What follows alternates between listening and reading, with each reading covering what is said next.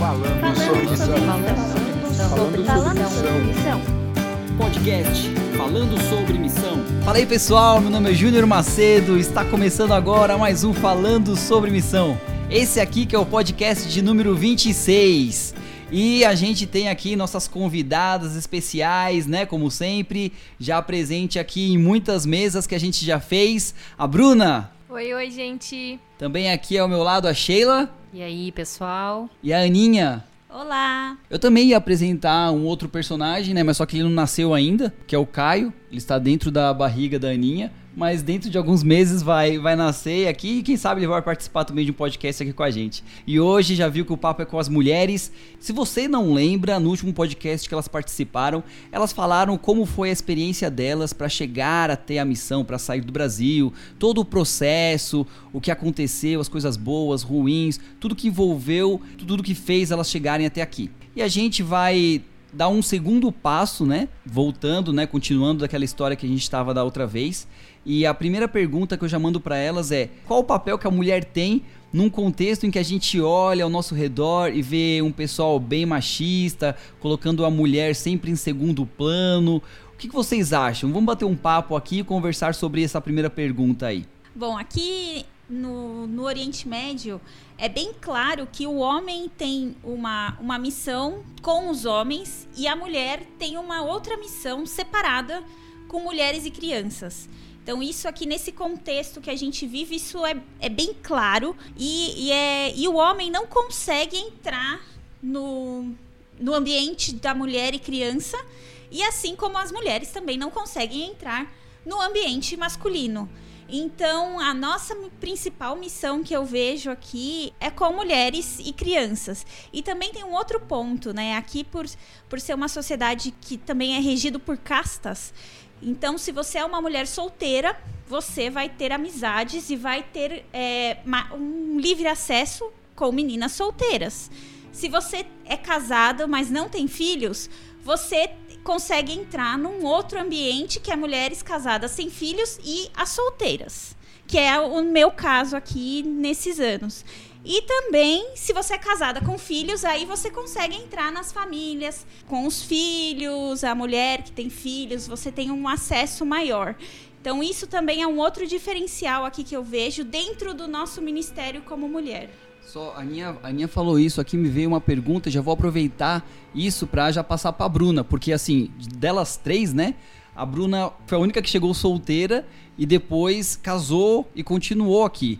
Queria saber se ela sente isso que a Aninha acabou de falar, que tem essa diferença entre as mulheres casadas, mulheres solteiras, esse, esse negócio de casta aqui. Você sentiu isso em algum momento? Com certeza. Quando a Aninha falou, eu acabei lembrando de um monte de coisa, de um monte de situações assim que por mais que você tente, parece que você não é tão bem-vinda uh, num ambiente onde existem mulheres casadas. É difícil de você entrar nesse ambiente se você é solteira. Não sei se elas veem isso como uma ameaça, né? Eu não sei se, se é porque parece que você tem menos experiência, então você não deve fazer parte daquele grupo ainda, mas eu senti bastante. Lá no Líbano, eu tinha bastante acesso às estudantes que também eram solteiras, então eu, eu pude exercer bastante influência, pude fazer bastante trabalho com elas, mas uma coisa engraçada é que quando essas meninas solteiras, estudantes, elas ficavam noivas, era como se elas tivessem subido no status ali entre elas. Tá né? brincando que isso acontecia? Sim, e aí elas elas colocavam, elas faziam uma maior festa quando a, quando a menina chegava, porque geralmente eram egípcias e elas chegavam do Egito, noivas, todas estavam esperando ela, a noiva, né, no dormitório e tinham colocado várias coisas na porta do quarto e dentro do quarto, esperando para fazer várias surpresas e tal. E até o relacionamento entre elas mudava. Então, assim, quando aquela que era noiva ela, parece que ela tinha subido de status e alguma coisa mudava no relacionamento. Elas tinham mais respeito por aquela menina. E era muito engraçado, assim, de ver isso, sabe? De, de presenciar essa, essa questão. E aí, eu era a preceptora, né? Eu era a Dean. E supostamente eu deveria ser mais velha do que todas elas. Eu deveria ser casada e ter filhos. Era isso que elas estavam, inclusive, esperando quando eu apareci lá e me apresentei, né? Como a, a preceptora. E eu vejo que mesmo entre as mulheres tem muito essa questão de respeito também. Então, se elas veem que você é mais velha, que você é casada, que você tem filhos, elas vão te respeitar mais. O, o, tipo de relacionamento vai ser diferente. Elas não vão, talvez, se abrir tanto como elas se abririam para uma menina solteira, né? Na questão de amizade, mas a questão de respeito. Eu sinto que tem bastante diferença. Tanto é que daí, quando eu fiquei noiva, porque eu fiquei noiva lá no Líbano, aí o tratamento começou a ficar um pouco diferente e tal. E era muito engraçado, assim. Era muito engraçado. Elas têm realmente esse negócio. Acho que com as egípcias era muito forte, porque o sonho daquelas meninas era casar. O sonho da vida delas é casar, né? Eu não senti tanto isso na Tunísia. Na Tunísia, eu mesmo sendo casada, eu conseguia ter relacionamento com várias meninas que eram uh, solteiras, mas porque a mentalidade é completamente diferente. E porque a mulher lá na Tunísia, como eu já falei aqui várias vezes, ela tem essa questão muito mais independente. Então parece que não tem tanto problema uma menina solteira ser super amiga, né, de uma mulher já casada. Eu acho que, claro, o fato de eu não ter filhos ajudava muito, até pela disponibilidade, você tem mais tempo, né, tua rotina é, proporciona esses encontros e tal. Mas eu achei muito engraçado, porque no, Egi na, no Líbano, as meninas egípcias, elas tinham toda esse, essa questão aí do casamento e tal, e o relacionamento era um pouco diferente. Na Tunísia, não. Aqui na Jordânia não tenho ainda, não tive ainda tantas experiências assim, mas sinto que isso é bem mais forte, é bem como a Aninha falou. Cada um tem o seu grupinho. Então você é casada com filhos, você pertence àquele grupo. Você é casada e sem filhos, você pertence àquele grupo e você solteira pertence àquele grupo. Agora, uma coisa que eu fiquei pensando, Aninha, é que realmente, né, a gente que demora um pouco mais a ter filhos, eu fiquei pensando, eu vou ter que ser amiga só daquelas que estão no primeiro ano de casamento. Depois disso, já acabou, não tenho mais chance, porque aqui é papum, né? Elas casam e logo engravidam. Não, e uma coisa engraçada que aconteceu há pouco tempo, quando eu descobri que estava grávida, que assim, minha primeira amiga aqui na Jordânia, foram duas irmãs. Desde o do primeiro mês que nós mudamos para cá, essas duas meninas é, ficaram minhas amigas. A gente sempre sai juntas e tudo mais. E a mãe dela mudou há mais ou menos um ano e meio. Eles moravam na Arábia Saudita e a mãe dela mudou para cá há um ano e meio. E, ela nunca nos chamou para conhecer a mãe dela. Nunca, assim. Era como se fosse um tabu. E quando eu descobri que estava grávida, a primeira coisa que essa menina fez, minha mãe quer te conhecer.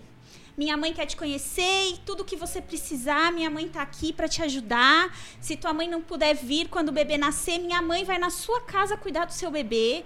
E Uau. assim, mudou completamente o tratamento. Assim, parece que eu subi de status, uhum. né? Como a Bruna falou, só por causa do bebê. Parece que agora, ao invés de tu ser amiga dela, tu vai passar a ser amiga da mãe. Exatamente. E você sentiu isso também, Sheila? Você se sente assim, é, mais respeitada?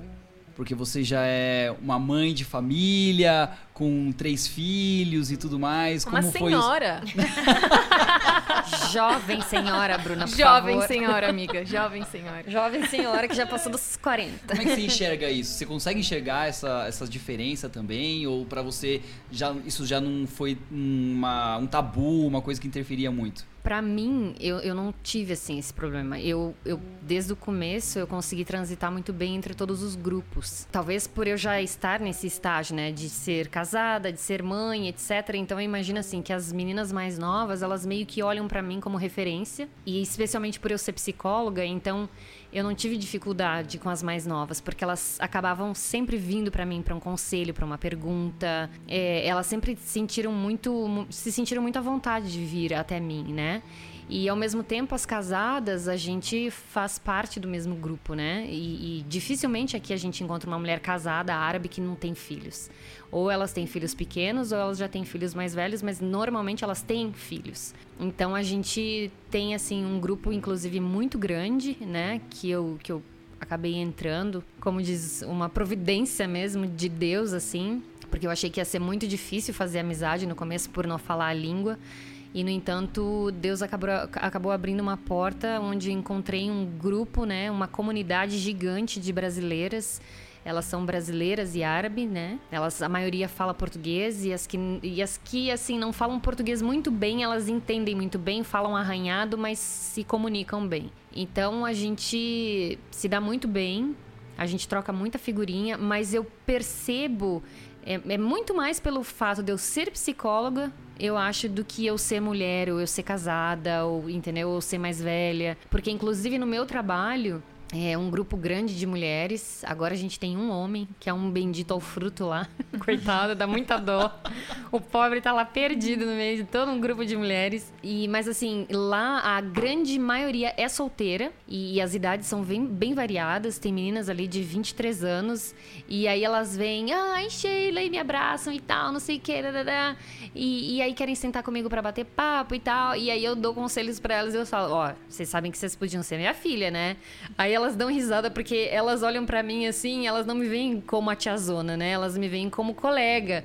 Mas elas me ouvem, elas me respeitam muito. Eu, assim, nunca tive essa dificuldade de transitar entre os grupos, né, de diferentes idades, de, é, de diferentes estilos de vida. Mas, obviamente, existe uma conexão maior, até para mim, né? Entre eu sair com um grupo de meninas solteiras, novinhas, e sair com um grupo de mulheres casadas, eu vou me sentir muito mais à vontade também de estar no meio das casadas. Então, por uma questão de afinidade, eu acabo, é, assim, tendo uma, um relacionamento mais, mais profundo, mais próximo com as mulheres casadas, que são também próximos da minha realidade.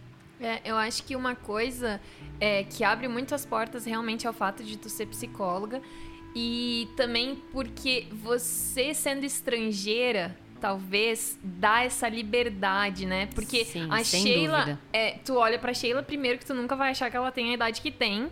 Ó, pontos para mim agora. Eu chamei ela de senhora, agora tô me tá reconciliando.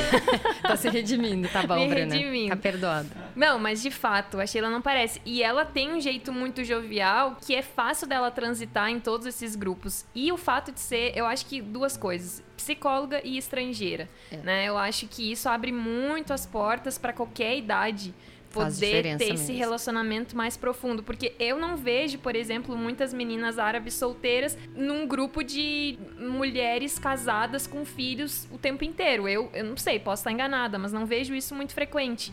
Então, talvez eu acho que isso, isso, que essa característica aí, e é uma coisa, né, que é ótima para missão. Com certeza. Inclusive, até agora eu lembrei que eu muitas vezes eu faço amizade com as mães, né? Eu sou super amiga das mães, mas volta e meia as mães chegam para mim e falam: "Ai, Sheila, fulana, que geralmente são as filhas delas, né? Ai, a fulaninha pode passar lá na tua casa para tu conversar com ela". Então, assim, eu acabo sendo, como diz o consultório mesmo, né? O consultório psicológico de, de todos os, é, todas as, as, idades ali. Então, as mães vêm, conversam comigo e tal, desabafam, não sei o quê. Às vezes tem um problema com os filhos. Aí depois elas mandam os filhos para vir conversar comigo. E aí os filhos gostam e acabam que eles ficam disputando com as mães. tem uma amiga nossa que vocês conhecem. Às vezes a, as filhas ligam, né? E aí perguntam, mãe, tá onde? Aí ela, ah, tô aqui na Sheila. Ai, por que, que tu não me convidou? Eu queria ir junto, não sei o quê. Elas ficam bravas porque a mãe não convidou elas para estarem lá. Ou então elas ligam e falam, Sheila, hoje é meu dia, tá? Posso ir pra ir? Aí então, assim, elas revezam entre elas porque elas não querem estar junto com a mãe quando vêm falar comigo, né? Então, assim, é, é, é, uma, é muito engraçado. É um ministério mesmo. O que você percebe que é um grande diferencial que você tem em relação aos homens? Por que, que eu pergunto isso? Por exemplo, se fosse um homem psicólogo, ele também ia ter a mesma abertura que você sente que você tem?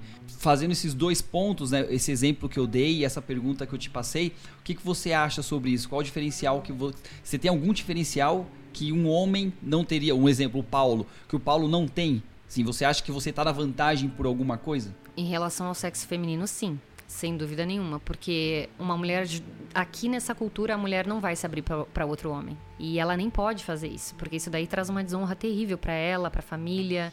Então, assim, se a mulher tiver que falar com alguém dos seus problemas, um psicólogo ou não, ela vai sempre procurar uma outra mulher. E aqui são raras, inclusive, as mulheres que aceitam um médico homem. É isso que eu ia falar, nem ficar num consultório é... sozinha com um homem, né? Não Exato. sei como funciona o, médico, porque é uma coisa mais rápida, mas 50 minutos num consultório, uhum. é que aqui também não é tão comum, né, a psicoterapia, mas mesmo assim. É, mas vejo. mesmo, olha só, a, a a Aninha e eu, a gente vai inclusive no mesmo ginecologista. E o ginecologista, ele te atende, ele faz a consulta, né, oral ali, contigo, discute diagnóstico, etc. Mas para fazer o exame físico, né, aquele exame lá bonito que a mulher tem que ficar lá naquela mesinha lá, aquela coisa horrorosa que todo mundo sabe como é que é, e para fazer aqueles exames, né, que são terríveis também, é, ginecológicos, é sempre uma assistente que faz, é uma médica assistente. Então, tu, tu faz toda aquela parte física lá, de tirar roupa, etc., com uma médica mulher, e aí ela vai passar, então, tudo pro médico que vai depois te tratar, te passar medicamento e, e fechar diagnóstico. Então, é pra ver que isso é uma coisa que realmente é, é- é um tabu aqui. É um tabu. Então, a mulher, ela não vai se abrir com outro homem, entendeu? E se ela fizer, ela corre risco né? Ela corre risco da família descobrir, fazer alguma coisa ruim com ela, ela corre risco da, da, da sociedade descobrir e ela ficar com fama, né? De, enfim, de pervertida, etc. Essa é uma abertura que a mulher tem com outras mulheres. Por outro lado, os homens, eles dificilmente também vão procurar uma outra, uma, é, mulher para se abrir. Então, eu imagino que se é um, um homem psicólogo, ele vai ter já uma entrada maior, né? Uma abertura maior já no mundo masculino. E até uma situação engraçada uma vez aconteceu numa feira de saúde. Um rapaz veio procurar é, o psicólogo, né? Lá do grupo, e aí veio conversar comigo. E aí. Ai, gente, foi muito estranho. E isso aqui, ele assim, ele não falava inglês, ele só falava árabe. E aí, um dos, é, dos árabes que estavam ali auxiliando no grupo, um dos obreiros, veio conversar comigo e falou assim: Olha, tem um rapaz aqui, ele tá com problema e tal, tal, tal, tal, quer conversar contigo. Aí eu, eu me disponibilizo a traduzir se tu quiser, né? Se tu precisar. Eu falei, não, então tá bom, então traduz pra mim. E aí foi uma coisa muito esquisita, porque assim, eu mulher e, e os dois homens ali olhando pra minha cara e pensando como é que eles iam me explicar o problema do camarada. E aí, basicamente, o problema do camarada, ele era viciado em pornografia e masturbação. Vocês imaginam a, a saia justa, né? O tradutor, ele tava vermelho, gente. Ele tava vermelho de um jeito, ele suava frio, porque ele não sabia como é que ele ia me passar aquilo. E o outro rapaz, assim, ele não falava nem olhando pra mim, ele só olhava pro cara, pro tradutor, porque ele tava roxo de vergonha. Mas a- eu senti assim que o sofrimento dele era tão grande, era tão grande que ainda assim, com toda a vergonha, com todo aquele constrangimento, né, de eu ser uma mulher, ele, ele ainda assim ele decidiu falar, porque ele tava assim num sofrimento muito grande. Ele tava assim com uma- um transtorno de ansiedade absurdo, obviamente pela culpa, né, porque essa coisa da religião é, traz assim uma culpa enorme e obviamente a pessoa ela vai surtar, né, ela vai ter transtornos de ansiedade absurdos. Então, assim, foi uma situação muito, muito estranha. Mas, logicamente, eu ali com toda a minha cara de paisagem, né? E falei pra ele que ele não precisava se preocupar, que eu era uma profissional. E, assim, também por ser estrangeira, eu acho que ele não se sentiu pior do que se sentiria se fosse com uma local, entendeu? Mas é, é isso, gente. É difícil a gente penetrar, assim, nesse ambiente masculino, assim como os homens também têm essa dificuldade de penetrar no, no mundo feminino. E com as crianças também, Júnior, eu acho. Porque eu não sei aqui, eu não tenho certeza, mas eu sei que na Tunísia, pra dar aula pra criança, só pode ser mulher. Eu acho que aqui é a mesma Aqui coisa, também, né? Sim. Dependendo das É. idades, né? É. Dependendo da Se é idade. bem eu pequeno- acho que até 9 anos, uma coisa assim, 9, 10 anos, só pode mulher professora, né, do sexo feminino. E aí depois, quando. E eu acho que tem que ter um número também de, de meninos e meninas na, na sala de aula, era uma coisa assim. Aqui eu não sei direito como funciona, mas eu sei que na Tunísia era assim. Então, o, o Ministério da Mulher, respondendo já né, a, a pergunta que tu fez, eu acho que a, a gente sabe que a gente tem nichos, digamos assim, né, que a gente vai, que a gente é necessária, né, porque o homem não conseguiria entrar. Então, por exemplo, com uma criança até 9, 10 anos, a gente sabe que não pega bem, né, nessa cultura não é legal. E aí vai precisar de uma mulher. A mesma coisa com adolescentes, né? Uma menina adolescente não, não fica legal um, um, homem, né, fazer o mesmo que seja da aula, mesmo a não ser que aí tenha que ter outra pessoa junto ou outras crianças e tal. Então, eu vejo esse esse diferencial, não sei se seria um diferencial, é como se fosse assim, uma missão específica para cada um. Então eu vejo assim a importância, é, não desencorajando os solteiros, né, a vir, mas eu vejo a importância da família na missão, porque inclusive as crianças, a Sheila talvez depois pode falar isso melhor, mas até uma criança adolescente às vezes ela vai conseguir algo que a gente como adulto não vai conseguir com um adolescente. Né? Então, assim, a gente tem um, um, um, papel muito importante com esse nicho, com esse grupo que a gente consegue se identificar, que a gente consegue ter essa abertura pelo fato de, de ter essas afinidades. Então, é, isso eu acho que seria esse diferencial. Agora, eu faz o quê? Umas duas, três semanas eu comecei a dar aula de de inglês para umas crianças. Quem diria, né? Eu dando aula de inglês, gente, olha só. Socorro. Em terra de cego, quem tem olho é rei. Exato, exatamente. Aí eu comecei a dar aula, mas teoricamente iam ser três meninas. E aí elas apareceram, só que elas começaram a chamar o bairro inteiro. E, eu, e aí, ai, o fulano quer, quer também ter aula, ainda mais que é de graça, é né, gente? árabe, então cara. todo mundo quer ter aula. Aí a vizinha que é a mãe, ah, mas eu também tô interessada, até eu quero aprender inglês e tal. Então, eu achei engraçado, assim, mas. É, e aí, imagina, né? Uma pessoa sem experiência nenhuma, que nem eu, dando aula de inglês pela primeira vez na vida, que tem todas as idades agora querendo ter aula junto. Falei, Jesus amado, só tem misericórdia. Mas, é, e- isso aí é uma coisa, por exemplo, é uma, é uma abertura. E aí era outra coisa que eu queria falar, né? Que dentro da missão, você sendo mulher, sendo homem, vão surgir coisas pra você fazer que às vezes não tem nada a ver com o que tu sonhou, com o que tu planejou, com o que tu estudou, né? Com o que tu se preparou, com o que tu imaginou que um dia tu iria usar na missão. É, eu, como a Sheila, também sou psicóloga, mas acaba assim, a psicologia, a gente- a, a psicologia a gente acaba usando de graça aqui, né? A gente nunca consegue, assim, as pessoas vêm, ah, preciso falar uma coisa, tu me dá uma dica, eu tô precisando de um conselho. Ai, vamos conversar, é bem rapidinho. Aí são cinco horas conversando, né? Contando a vida inteira, desde o dia que nasceu até o dia de hoje. Então, assim, tem algumas pessoas que conseguem, né? E eu acho que não são todos que hoje o que se se estão fazendo algo dentro da sua profissão, dentro da sua vocação, eu acho que a maioria das pessoas que eu conheço, elas não começaram a missão fazendo isso, né? Elas começaram fazendo outras coisas e hoje chegaram nisso. Então, essa questão do ministério é uma coisa engraçada, né? Que a gente se vê assim sendo desafiado. Eu tô dando aula de inglês, uma coisa que eu nunca imaginei. Eu tinha uma dificuldade horrível para aprender inglês e assim, não considero meu inglês a maior, melhor coisa do mundo, mas eu fico pensando, bom, mas entre eles que não falam nada, né? E se eu posso ajudar, por que não? E aí é lá em casa mesmo, na varanda de casa, eles vão lá e tal. Então, isso eu acho uma coisa muito legal da gente compartilhar com quem está nos ouvindo, de que esse ministério, né, esse, esse chamado ou esse, esse trabalho que a gente faz enquanto está na missão, nem sempre é aquilo que a gente se sente assim Preparado. preparado. Nem sempre é aquilo que eu tenho a melhor vocação do mundo. Mas o legal disso é que a gente é desafiado e a gente aprende muito com isso, né? A gente se desafia e a gente e Deus vai nos capacitando. Deus vai trazendo pessoas, porque eu fiquei pensando, bom, vamos ver, né? O que, que vai acontecer? Será que essas crianças vão voltar depois da primeira aula? E aí elas voltaram com mais um. Depois elas voltaram com mais outro. Eu falei, ah, tá Deu bom. certo. tá dando certo. Aí depois a mãe falou, também quero. Então eu falei, olha, tá, o feedback tá bom. Vai montar uma escola de inglês em Irbid. É. Opa. Assim que surge o novo é, centro de influência, Bruna. É, é verdade. Começando na varanda de casa. Mas é isso. Acho que o que eu tinha pra falar sobre o ministério é isso, assim. Lógico, isso não quer dizer não se prepare, né? Bem pelo contrário, você que tá aí ainda que não veio pra missão, se prepare pra tudo, porque Exato. tudo pode acontecer. tudo pode acontecer. Só, só abrindo aqui essa questão, ó, só para vocês que estão aí ouvindo terem uma ideia.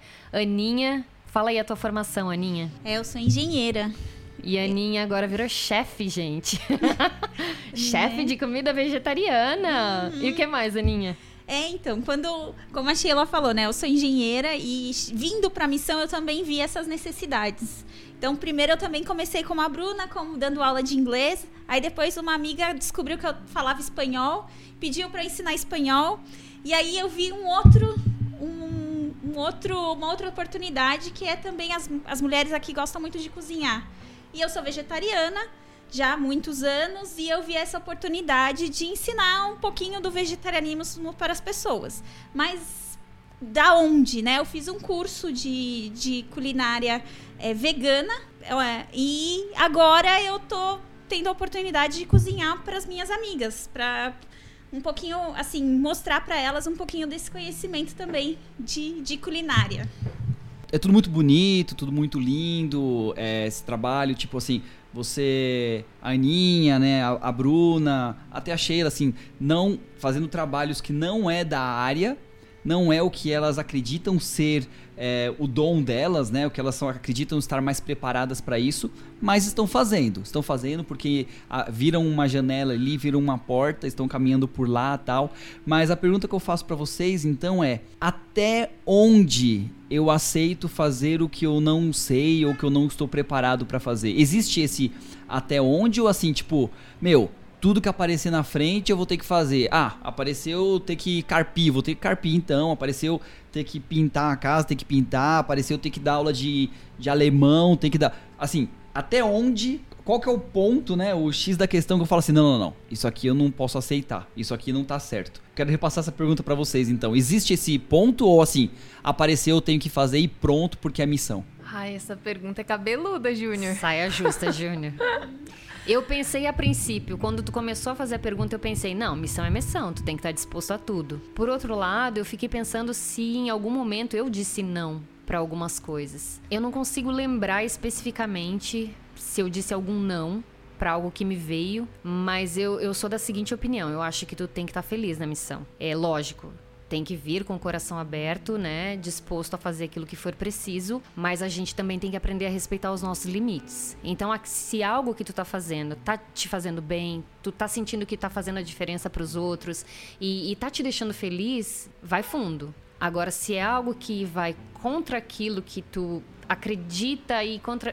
Se é contra. Ou melhor, não é se é contra, mas se vai te prejudicar de alguma maneira, se vai te adoecer, entendeu? Então é hora de pôr o pé no freio. Porque tem muitas coisas que a gente às vezes tem dificuldade de dizer não e lá na frente aquilo estoura. Não exatamente com questão assim de trabalho para mim, mas já aconteceu em, no sentido de algumas amizades. É, de eu achar que eu tava aqui para isso, então que se o meu papel era fazer amizade, era evangelizar, então que eu tinha que me dar com qualquer tipo de pessoa que batesse na minha porta. Eu tinha que aceitá-las, eu tinha que trazer para dentro da minha casa, etc. E com o tempo eu descobri que não era bem assim, que aquilo estava me fazendo muito mal, que tinham pessoas que estavam, na verdade, tirando vantagem, né, de mim e dessa minha abertura, desse meu desejo de fazer missão, eu estava acabando não colocando limites e, e tinha pessoas que estavam se aproveitando disso. E eu comecei a adoecer e comecei a ficar com muita vontade de ir embora, entendeu? Porque a tendência da gente, quando a gente não tá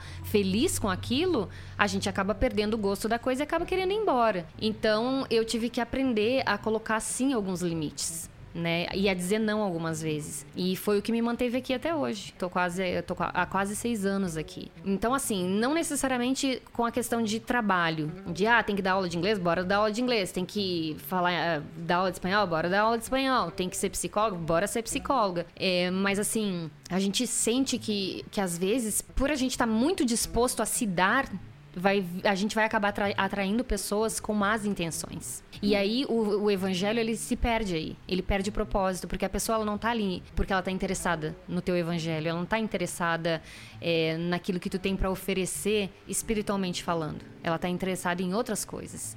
E aí tu tem que saber diferenciar isso daí e, e pôr o limite, senão tu acaba adoecendo. Eu acho que eu responderia essa pergunta dizendo tente primeiro. Porque, assim, concordo com o que a Sheila falou, acho muito interessante e acho que, inclusive, é bem paradoxal essa, essa questão de de tu pensar assim, olha, talvez eu não vou me sentir feliz, ou não vou me, ou eu não estou feliz já na missão, fazendo o que eu faço, ou eu não, não vou me sentir realizado fazendo algo que eu não estou bem preparado, ou que eu não estudei para isso e tal. Mas ao mesmo tempo, tem algumas coisas que você começa tentando e que acaba te trazendo a realização e a felicidade que você estava buscando em outras coisas, né? Então, assim, eu diria... Sim, mas isso em termos de trabalho, né? De atividades em si, ou de tu tá falando de amizades? Amizades é, amizades é um pouco mais difícil porque realmente a gente tem que ver qual é o nosso limite, né? Até onde que a gente também vai se doar para aquela pessoa e o quanto a gente não pode ficar doente por causa de uma pessoa que a gente precisa ter amizade. E comprometer né? toda a missão, né? E comprometer a missão, exato. Mas mesmo a atividade, eu acho que tem atividades que acabam nos adoecendo também se a gente não colocar limites, uhum. né? Eu tive uma experiência que eu acabei ficando assim numa situação bem delicada, porque era uma era uma assim, uma situação que eu não estava bem preparada. Infelizmente, não tive investimento dos meus líderes para me prepararem também para aquela função que me colocaram. Simplesmente fui colocada lá. E assim, achei muito positivo por um lado, porque desenvolvi habilidades, cresci e tal. Mas por outro lado, por ter um pouco dessa. Acho que minha personalidade também, de não ter colocado muitos limites talvez de ter me doado mais do que eu deveria em tempo, em disposição, em energia, em tudo, é, acabou também me prejudicando. Lógico, tudo tem o seu lado bom e tudo tem o seu lado ruim. A gente tem que ter esse, é, esse discernimento, né, de saber o quanto que eu vou investir nisso e o quanto que, poxa, agora chegou a hora, eu não, não posso mais, eu vou investir em outra coisa e tal. Porque a nossa missão, ela, ela é independente se eu tenho um trabalho ou não. Né? Eu acho que, inclusive, esse podcast ele está falando sobre isso. É um ministério que não necessariamente precisa ser pago. Hoje, eu, eu o Christian tem um chamado, né? Que ele tem esse, esse contrato eu não tenho, mas sinto ah, da mesma forma que eu tenho uma missão aqui. E a gente tem que fazer com a mesma disposição, com o mesmo amor, porque é a salvação de pessoas que está em jogo, né? Que tá ali. E ali agora, né, dando aula para essas crianças, eu fico pensando, se uma dessas, se um dia uma dessas, né, eu puder influenciar um dia, talvez que não seja assim tanto espiritualmente, porque talvez eu não vou conseguir tanto quanto eu quero. Talvez eu vou, eu não sei, tenho orado para isso, mas eu fico pensando, talvez não vai ser hoje, mas talvez pelo fato deles aprenderem inglês, talvez um dia vai cair um livro na mão deles em inglês que eles vão poder ler e vão poder conhecer a Deus, né, a Jesus e tal. Então, assim, a gente não tem muita noção, né, do alcance da nossa missão hoje aqui. Mas eu acho que é importante a gente ter isso em mente que por mais que tu se, se sinta assim o pior dos piores para fazer aquilo que caiu na tua mão, se tu orar, se tu se dedicar, se tu der tudo de ti, tu der o teu esforço, quer dizer, dar tudo de ti dentro dos teus limites, né, para não adoecer. Mas assim, se tu se esforçar e fizer com amor, eu acho que tu vai colher bons frutos, não talvez falando de uma forma somente espiritual, porque eu acho que isso é uma outra coisa que é importante a gente falar, que nem tudo que a gente faz, eu acho que tudo que a gente faz deve ser intencional.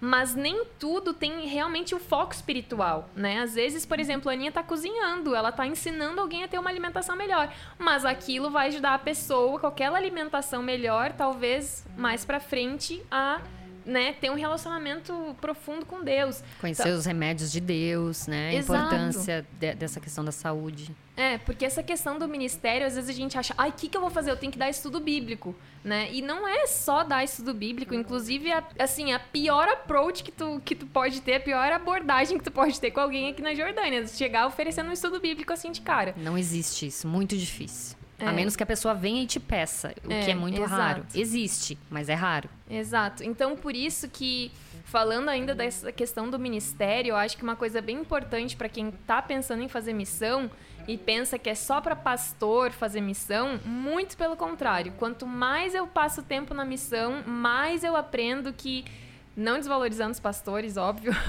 mas quanto mais eu passo aqui na missão, mais eu entendo a necessidade de profissionais de todas as áreas né? O quanto é importante profissionais de todas as áreas e gente aberta para fazer o que tiver para fazer. Só uma experiência que eu e o Júnior tivemos, né? Quando nós voltamos para a Jordânia, nós fizemos assim um pacto. Vamos nesse, nesse primeiro mês, nesses primeiros meses assim, vamos aceitar tudo que, é, que nos forem oferecido. Então, se a pessoa quiser chamar a gente para sair para jantar, a gente vai. Independente de quem seja, se a gente conhece ou não, a gente vai. A pessoa que aprender inglês, a gente vai dar aula de inglês. Quer espanhol, vai dar aula de espanhol.